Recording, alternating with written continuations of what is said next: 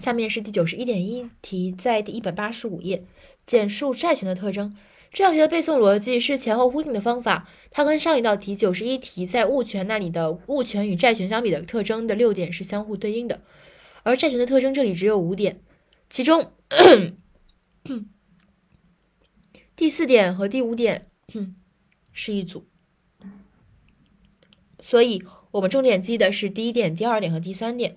第一点是在权利的性质上，债权为请求权；第二点是在权利的客体上，债权为相对权；第三点是在权利的发生上，债权具有任意性；然后最后，呃，第第四点在权利的效力上，债权具有非排他性；最后有一个平等性。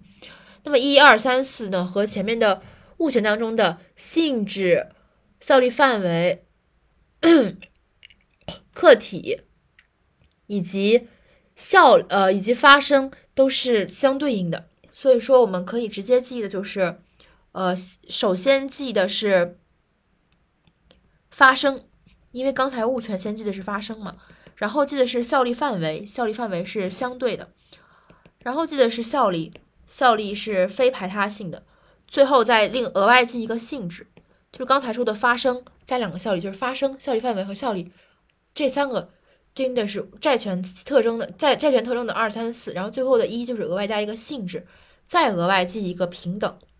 所以综上所述呢，就是一发生，二效力范围，三效力，四性质，五平等。一发生，二呃债权具有任意性，二效力范围，债权具有相对性，三效力，债权具有非排他性，四性质，债权是请求权，五平等，债权具有平等性。这五个就记下来。